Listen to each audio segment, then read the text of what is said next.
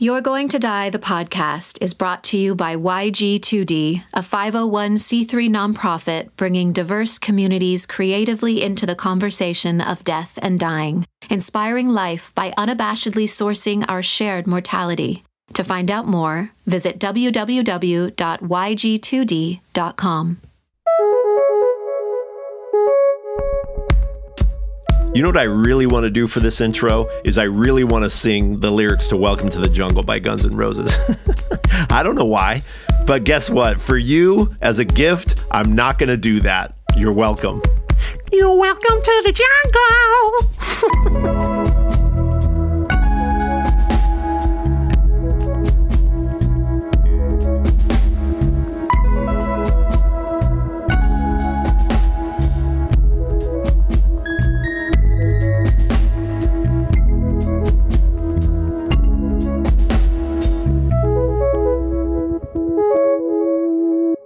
Hey, hitting the ground running with this episode. I remember I remember in the early days, especially when we do re-releases and I listen to old episodes. Oh, and hi, by the way, if you're joining us for the first time, my name is Ned. I'm your host of your Creatively Conscious Mortality podcast. You're going to die the podcast. Welcome.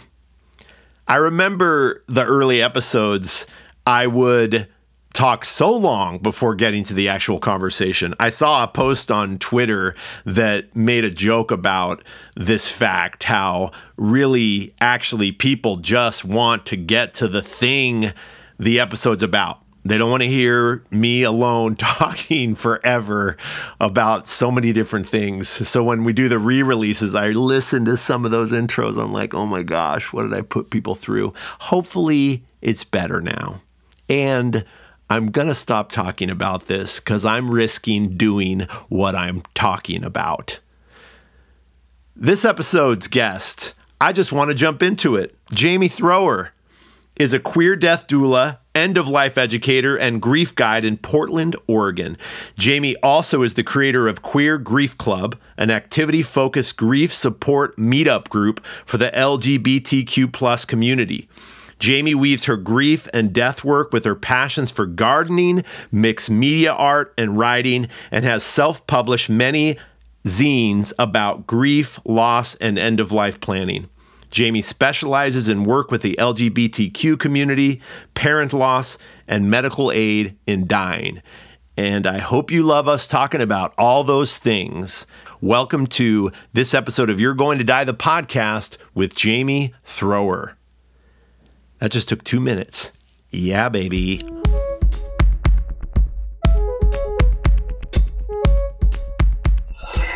Yeah, yeah, absolutely. You know, last night I was saying to someone like, "Ooh, today is the day that feels hard to kind of ignore the horrors of the world and um yeah, just uh, all the kind of anti-trans bills and things that are happening all over is disheartening at best and mm-hmm. just so harmful and painful to think about my community and the people that I love, you know, being impacted by that in such huge ways. And so I've that's been on my mind a lot and of course, mm-hmm. you know, in doing work with queer people and grief, like that's kind of that like communal grief that we all experience because we're watching, you know, our community be like destroyed and, you know, pushed out and ignored. Um, and with people just watching, you know, watching on and, and being complacent in that. So I'm always kind of thinking about the, the heaviness that our community holds and our resilience and ability to kind of transform our grief into something bigger and better than ourselves and mm-hmm. to create community out of that. So, so it's always, you know, it's always this like mixed bag where I'm like, oh, the, the weight of the world is so heavy. And when I think about the expansion and the possibilities, then I feel hopeful. You mm-hmm. know, I have conversations with people who want to, you know, make the world a, a, gentler place for queer people or just um, want to express their grief in a different way or you know, just believe that we can do better for our, ourselves and our communities. Mm-hmm. So, yeah, yeah. Thanks for all that. Yeah, I want to acknowledge something I'm really relating to is both the like, oh, like it's so hard, you know, this this this work you do and supporting your community, especially during these times. Um, how hard hard and heartbreaking it is to see the reality we live in the context we live in especially in this country but you know globally and also then how meaningful it is for you to do what you do uh, simultaneously i feel like you're kind of acknowledging both the like i wouldn't have it any other way than to be able to support this community. Obviously, if you right. could pick like they don't need support at all because the world isn't fucked, like that would yeah, that yeah, would be yeah. nice. But like the opportunity, and that's a weird word, but you know, like the life it gives you to be involved in these ways, caring for others, even though sometimes it is like totally fucked and heartbreaking and um just just knowing it's that coin not the flip of the odds flipping through the air and deciding. It's that that coin represents the bound like two sides together that it, yeah. It, it, it's inseparable. Right right.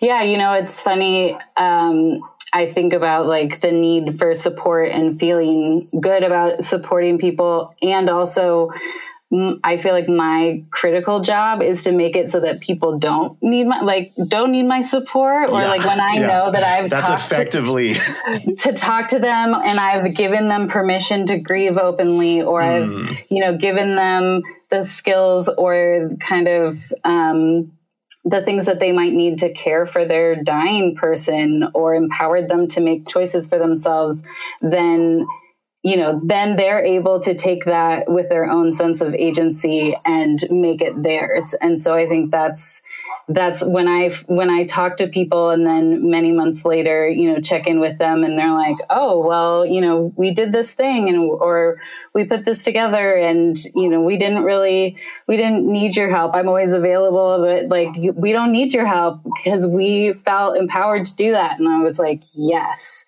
that is the goal like that ripple effect of like this it can be a different world. Like here's what i know. You can pass that on to you know the people in your community and your life. Um, it's really it's really beautiful to watch. Yeah that feels really nice to kind of receive and connect to from my own work.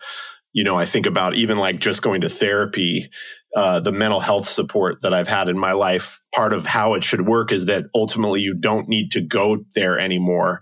What happens there is something you integrate and take into the world and then both maybe create some kind of like stability in your own life, but also offer to other community from the mm-hmm. healing work that you've done. And, and, it's really cool to think about the death and dying work and the grief work as a way of saying, here, come here, like I'll be with you. And like ideally, what happens here uh, when it's effective is that you find a time where it's it's it's it's a transition out of this mm-hmm. and like mm-hmm. bringing it more into the world. I I love that, and I, I think as being someone who has abandonment issues, even that's complicated because you're like, oh, it, it's it's like these super. Oh, okay, this is the question next because I know that the way I relate to that occurrence is both with the understanding you just acknowledged and the kind of like little grief of losing community who I've spent so much meaningful time with, you know, mm-hmm. so intimately um, open and available as generously as I can be. And so when someone, say a cancer patient moves on, out of the group because they're in remission and and what a miracle and what good news and like oh i'm i miss you you know like yeah. I, I, I have to go through my own like letting go yeah. oh my gosh i mean oftentimes when i meet my clients who are using me for death doula services i leave and go god i really wish you weren't dying because I would love to be friend like friends continued friends for yeah. a very long time like yeah. getting to be a witness and hear all of these stories and mm. and really get to know people in this new and different and very vulnerable way where your guard really has to be let down um, in order to receive and give care at, at the end of someone's life or in grief support and so you know um, the families and and people i love too and so yeah there mm. is that oh that's you know that's a change grief is just really a is a response to major change even minor change and so yeah. you know there's there's definitely a lot of rituals and releases that I have to do. And and also like what a beautiful way like I can still think about and and tell you wonderful things about each and every client that I've had because I remember them so deeply. Yeah. Um, so yeah, it's that. all of this is is that kind of forever holding two things at once. That mm-hmm. like something can be hard and beautiful. There's darkness. There's light. You know, grief and joy can coexist it's just yeah it's all of it. Yeah it's part of the work i feel like. Um, and i i won't drag us through this more because i feel like we get it. And in an episode i don't know if you know caroline lee but uh, she was in one of the recent episodes of the podcast and that's part of what we talked about is the personal way we relate to the work like I said, my own abandonment issues, like how in the world, but also, of course, most of my work is in context of being with people who I'm going to need to continually let go of. I mean, mm-hmm. just this mm-hmm. week, one of, of the patients in one of my cancer patient workshops died. And, and, like that's like right in the center of my like my yeah. spirit and my existence like no anybody could say that right like it's heartbreaking when you make the connections to lose things in life but what a wild work to be in when you feel that much. Like yeah. I can hear you describing it, like to be empathic and sensitive. And like you said, to let your guard down and know that it ultimately will mean like your own little heartbreak, uh, mm-hmm. losing someone who you've been with, sat with while they were dying over and yeah. over again you know? Yeah. Yeah you know grief in itself is such a like kind of internal discovery. And so you know i'm always reminding myself when i'm going and meeting with people that i can really only go as deep with them as i can go with myself. And um and so to be able to do that you inherently put some that's a risk that you take. It's it's it takes guts to have an, a big open heart and empathetic you know caring uh, compassionate soul. And and also you know my own i think any almost everybody who's in end of life care or grief work is in this because they've experienced it. And so there is something that um, is really beautiful in just being able to see the ways that I've taken my own experience and can kind of translate it or use it to um, you know just kind of normalize things for other people. And so it's not even just about education or you know holding space but i can you know re- be like yes that is so normal. I felt i felt that too. And and so you know, would does that make the, all the losses that I've experienced like, oh yay, that's good. look at the payoff, you know, like there's no there's no meaning making in that, but mm. there's meaning in my life because mm-hmm. of how they've impacted me and mm-hmm. you know, mm-hmm. meaning in who I am. So yeah. Yeah.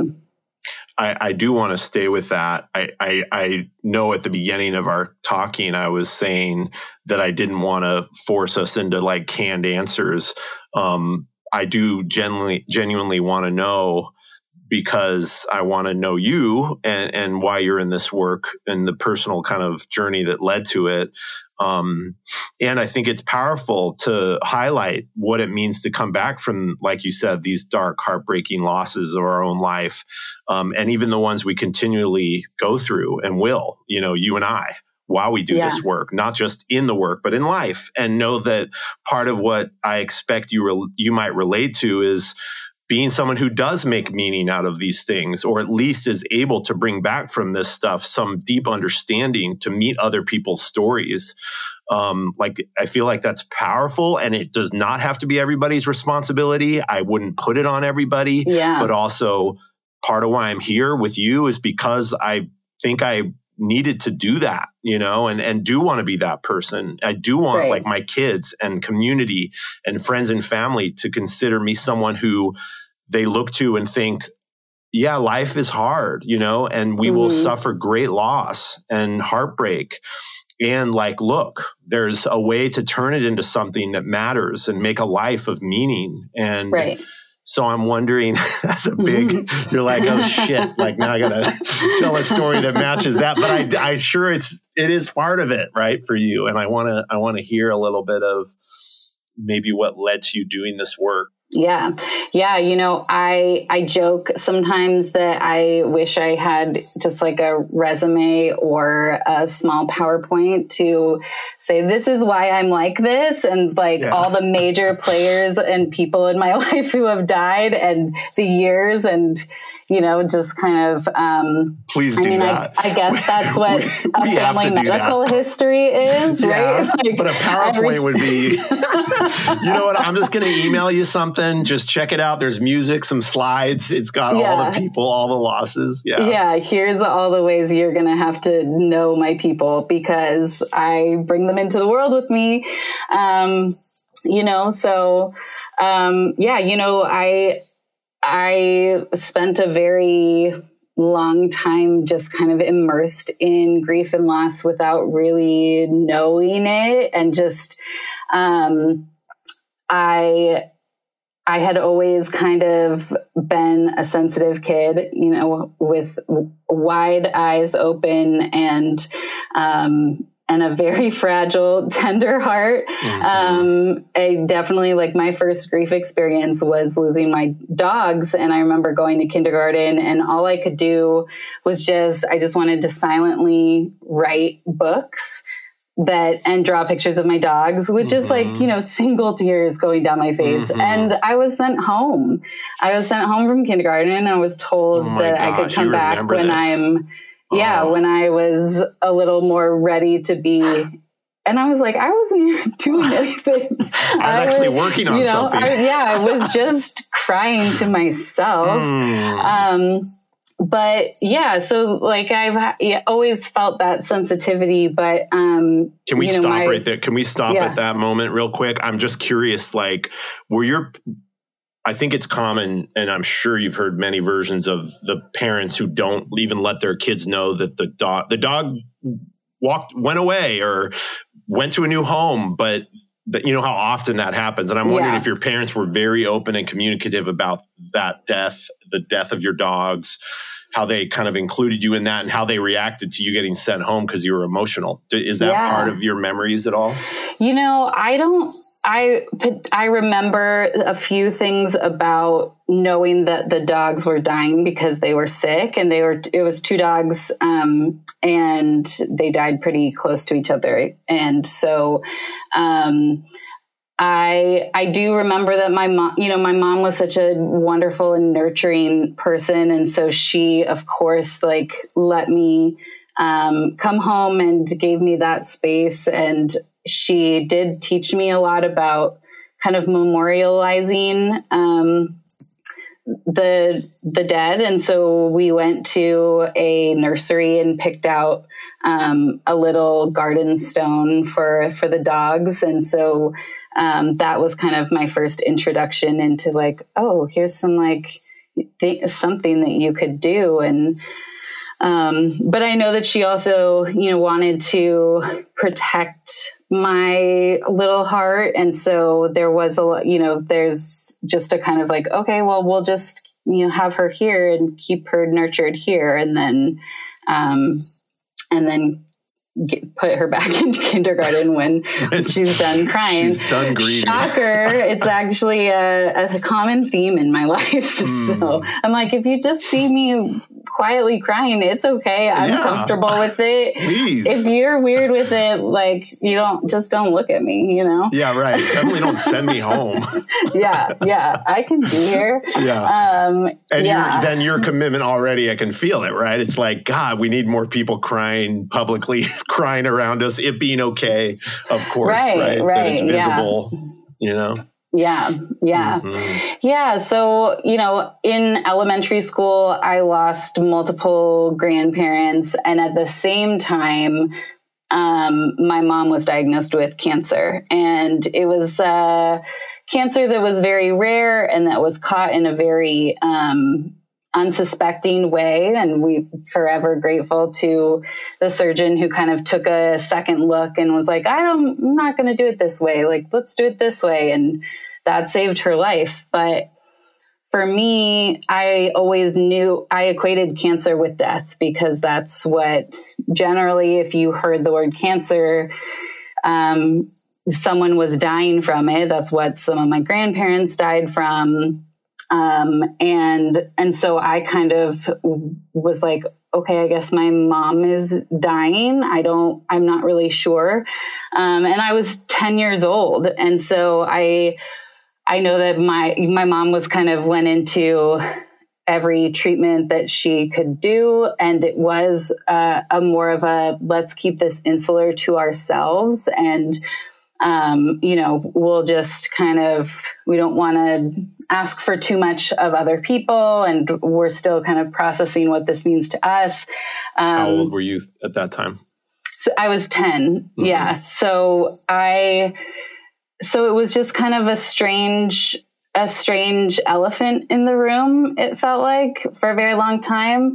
Um, and, and then, you know, she started doing okay and, and went into remission just in time for my dad to get terminally oh ill um, with another rare disease, a really rare neurolog- neurodegenerative disease called multiple system atrophy, which is similar to ALS in that you kind of piece by piece start to lose your autonomy and your ability to walk and talk. And so that happened, you know, in high school when I'm at my most insecure and I'm worried about my parents. And, you know, now I have a parent who has slurred speech and mm-hmm. has a walk that's, you know, shaky. And so there were people who asked me if my dad was drunk all the time, you know, mm. or, um, and I didn't really have, uh, again, like didn't really know how to talk about it with other people.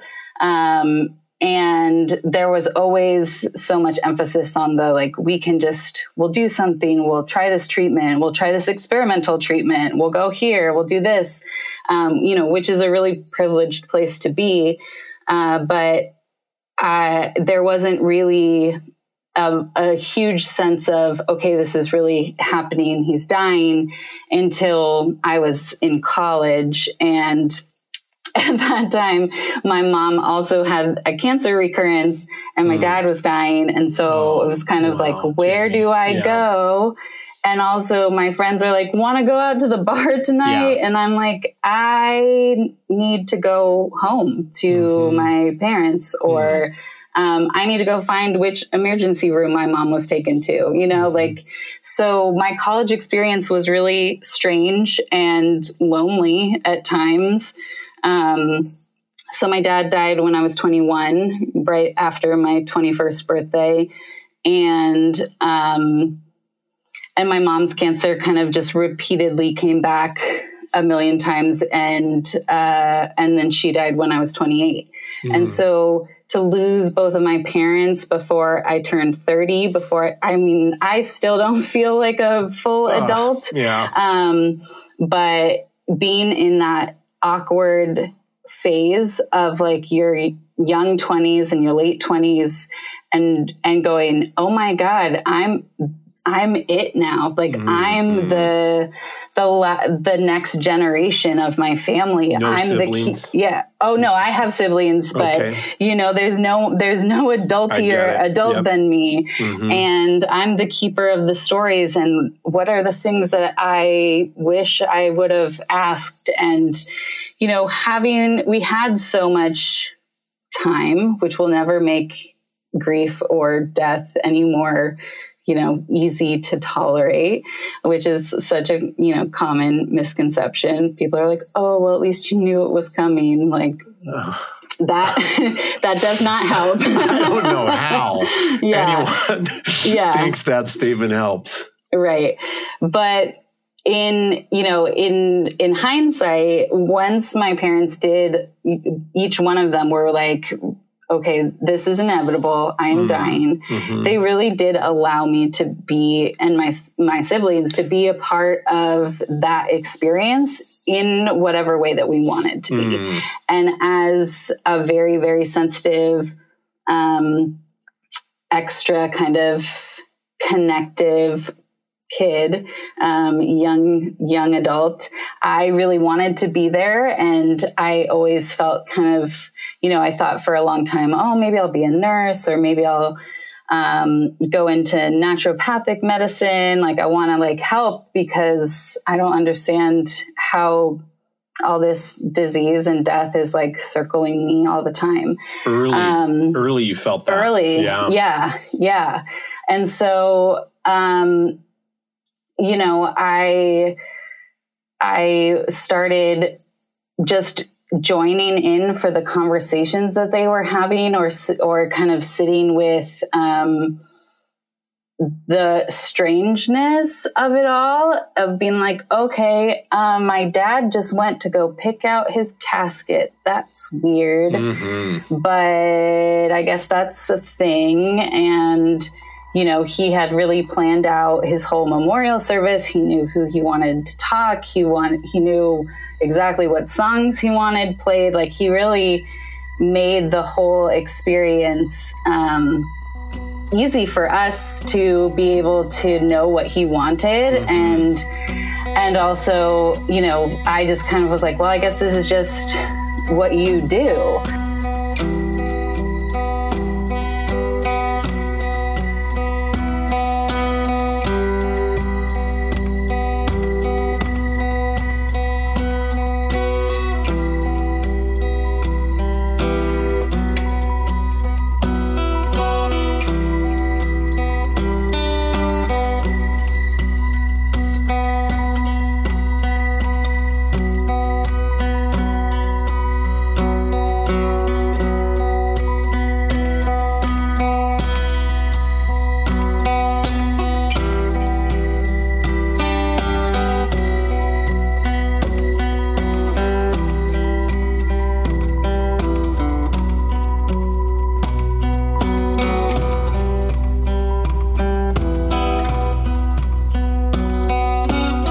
time again, everybody. That middle of the show moment where you might just be swept up in all the goodness of the conversation you've been listening to, and then maybe unconsciously you start wondering, how can I support this happening more in the world?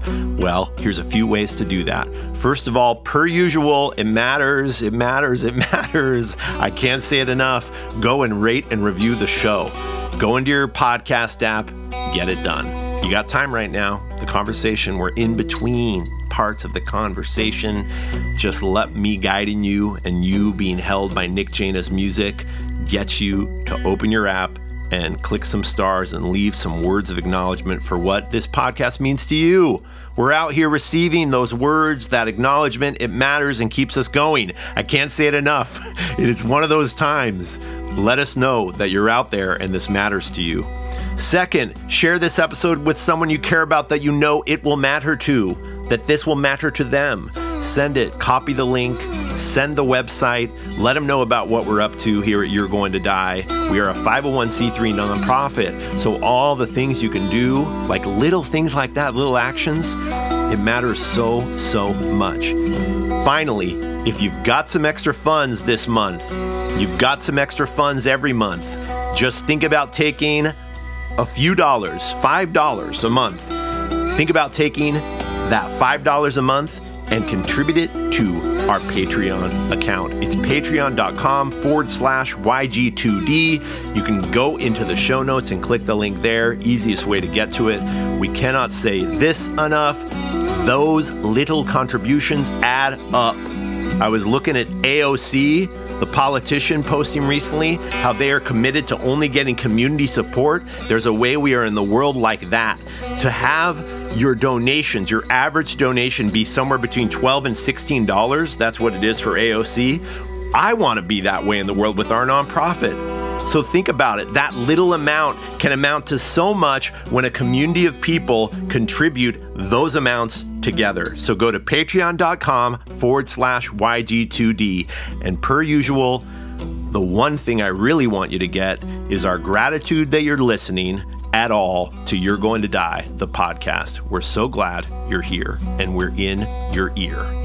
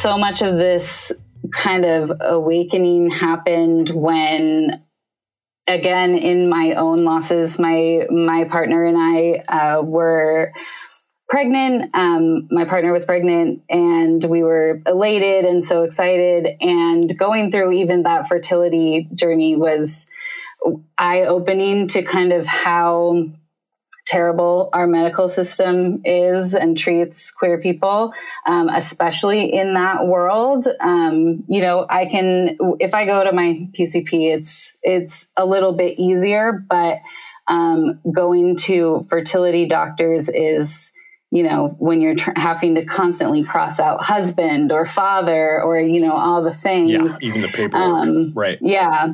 And so, you know, we tragically lost our baby at 17 weeks in the mm. second, tr- deep into the second trimester mm. in a very, unexpected and horrific and tragic way and you know beyond the when we had to seek emergency care beyond the kind of medical homophobia that we experienced um, in the aftermath, I was kind of like, okay, I don't like, where do I get support? And so we started looking for support groups, and there were, you know, pregnancy loss and stillbirth support groups, but they would say things like, husbands, welcome to join on this one, or, um, you know, women only, or, you know, and so I, as in all of my privilege as a white cis-ish person, um, I, if I walked into a room for a miscarriage and stillbirth,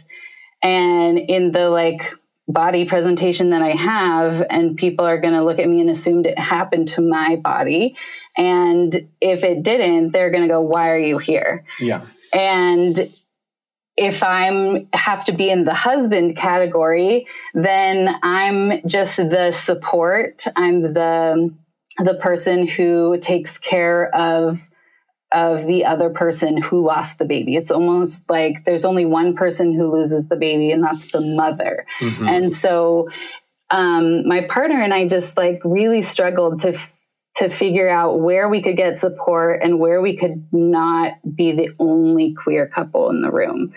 And, um, you know, and we really didn't find it. We didn't find it anywhere. And there were a lot of spaces that would say, oh, we don't discriminate. Of course you could come. Of course you could join. And there's a difference between a space like saying that they can accommodate you Yeah. versus a You're right. space being said like this is made for you or like Yeah, you are included in all yeah, of in this. the language and yes, in the design. Yeah. Sorry, to be real quick, Jamie, just to be extra clear. Yeah. Um, your how does your partner identify? Um, she identifies as a woman. Yeah. Uh-huh. And and she carried the baby? Yes. Okay. Yeah. Yeah. I gathered that from what you said, but I wanted to make sure that that it was clear. Um yeah, okay. Totally understood. Uh yeah, Yeah. going into a space. well just yeah, I mean just thinking about the forms and the paperwork stuff where it's like, well, I gotta I gotta like adjust your um access point you know what i mean like i gotta i gotta adjust your onboarding so that i Mhm. fit into this like Mhm. to immediately feel the not belonging Yeah. a, eh, during a time when you're like brokenhearted and vulnerable Yes, yeah yes, yes. And, you know, as we started talking to more people and sharing our story and hearing the stories of other people, we were like, wow, our story is not the same. Like they were offered things that we were not offered. They were treated in ways that we were not treated. And like, what does that, what, like, what does that mean for, you know anything and so you know i began to think of that in just all of the different ways that we experience the disparities in healthcare and and and end of life care and then Mhm. you know and so having this intersection of queerness and grief i and being able to start like seeing where these bigger holes were and how important those intersections are Mhm. um, I I really felt like it was so important to start advocating for for more spaces, queer specific spaces, not just for grief, which is you know really important, but also for end of life care because. Mhm. I have heard absolute horror stories. well of- i want i want to know i want you to share maybe one or two of those is that okay yeah, I just Yeah. want to, I really want to make this issue visible through, through maybe you sharing some of what you've experienced or have, have received from your, from the queer community, you know, in these contexts. yeah. I don't know what the like, you know, because I know some of these might not be your story to tell. Right. So I get the sensitivity of that, but Yeah. I mean, yeah, so I I've definitely heard from from people that either I've um, you know collaborated with or or been colleagues with that um, you know especially healthcare workers and the and oftentimes you know people would say oh this is you know we accept everyone here and whatever but then a nurse would refer to a transgender person as it or they'd be Mhm. making jokes in the break room or you know refusing to respect pronouns or refusing to respect gender identity or Yeah. even just considering that in like a terminal diagnosis what that means for someone Mm. and like how that's going to impact their life and their uh, you know their support people and i have a, a dear friend who who works in end of life care and he he was like yeah i people don't know how to talk about intimacy at the end of life. And like you know as a queer man i'm able to talk to my clients about like yeah if you want to be intimate with your person who's dying and you know you're a gay couple like i here's how you can do it. But a lot of people don't don't even have that uh, awareness or ability to kind of see that there's so many different ways that families are made up um, and that and that relationships are and dy- all of those dynamics and Mhm. identities and you know so we and we have such a hard time as a society accepting that people can be self-determined right like and so while they're alive and so to know that people are are really doing such a disjustice Mhm. injustice um, Mhm. and disservice to people who are vulnerable and at the end of their lives um, is horrific to me so yeah, absolutely.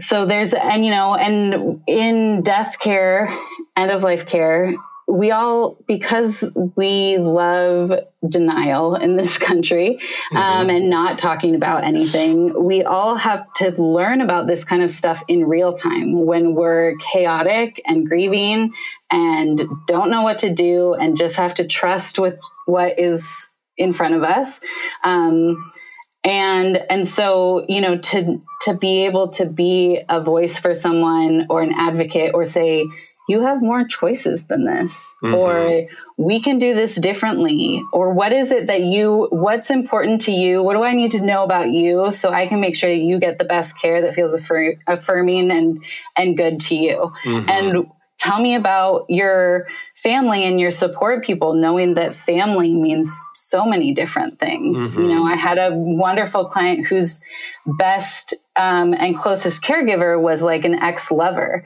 and people really didn't understand that and he said he like struggled with some of his hospice nurses who are kind of like well, is he your husband? No, he's your caretaker. No, like we're just there's a deeper connection than that. But like, why can't you wrap your your head around, mm. you know, mm. that we could care for each other mm-hmm. in this way?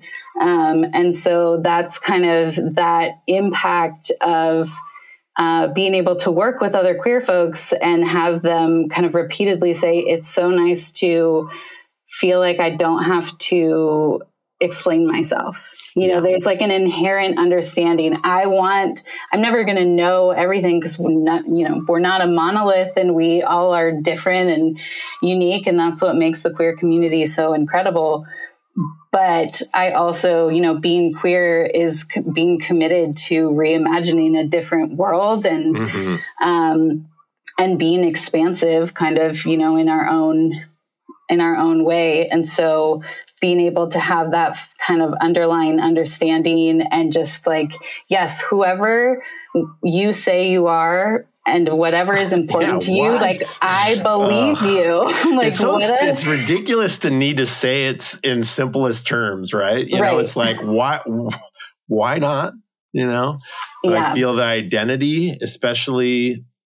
I wonder if there's a change into the guard, maybe a little more and more coming out of like the last several decades especially like medical contexts, you know, mm-hmm. and I, I mm-hmm. want to, I'm, I'm wondering about that because I do think part of the offering, I imagine, is not just you, like you said, by the way, understandably not having all the answers, but someone coming to you to get connected to a network of queer support mm-hmm. and, and knowing maybe more and more that is becoming a, you know, a vaster possibility to catch community um, yeah. during times like this. But I just want to highlight the like, what is it that you're protecting to not let someone identify who they are, especially right. during a time when it's their last chance to be that. Right. you know, exactly. exactly. Planet, you know, exactly. I mean, but it's so it it feels like simultaneously ridiculous for us to have to put words to that something that simple. On the other side, feeling through you what you touched on a little, which is like what it means to have a queer community come to you and feel the reception, you know, like the mm-hmm. acceptance, uh, the affirmation. Uh, yeah. Like we shouldn't be having to fucking work through that shit when we're dealing with the hardest thing we've ever had to deal with. You know? Right. Right. Yeah. To have those extra layers of of grief, really, of you know, either not um, being affirmed in who you are, or even not watching your person not be affirmed in who they are. Um, no one needs to go through that unnecessary. It's so unnecessary, you know. Um, and and it's not an uh, oh just treat everybody the same it's show up for the individual you know show up and allow them to be exactly who they are believe them and have patient centered care mm-hmm. you know it, I don't think that that's that hard, but mm-hmm. apparently it is. yeah. Well, I mean, to your point, to, you know, have to identify in response to that reality that we're living in, especially in this country, yourself as a queer death doula, you know, like to explicitly need to make the invitation clear. Mm-hmm. You know, mm-hmm. I immediately am thinking about uh, affinity groups. You know, it's like the need for these spaces are because this, you know, this reality is the context that we exist in. Um, right. And so I do, I do want to bring it back to that, thinking of like the the network that you're connected to. I don't know if there's more to say, but I do wonder if you could add something about what does it mean for someone to come to you during a time of need, let's say end of life, yeah, and you know what what is that like to connect them like how what is that reality to connect them to a community of likely you know queer committed uh health workers, mental health, all the things. I, am just yeah. kind of wanting to hear sort of a snapshot of that. Yeah, you know, I think a lot about just the legacy of our community in general. And you hear about, you know, the lesbians who were the ones who were taking care of people who were dying from AIDS in the 80s. And when no one would touch them, no one would go near them. And it feels like being able to honor that legacy of care, of caring for ourselves. You know, we take care of us. This is for us, by us. Um, that connection to community is so special. And I think when people really feel like they're in a safer space when they can let their guard down and that trust of, you know, I'm going to trust you because you're a part of this community and we're inherently family in that way. And I trust that you're going to look out for me. Like mm-hmm. it's so, it's really beautiful to watch and then to be connected with other queer death doulas or people queer people who work in the funeral industry or yeah. you know all of these different um, niches like it is so important to our community to be able to do these things in community and mm-hmm. so to be able to be in a space that or be with practitioners who are really not just dedicated to putting pronouns on their fucking um, yeah. laminated badges and then not doing them or like yeah. slapping a rainbow sticker on and saying like we support people um, but that someone who's like in that community they are willing to to be there and to connect you with other people who are going to also, you know, like we're going to catch you. We've got you. And I think that that is such a powerful experience.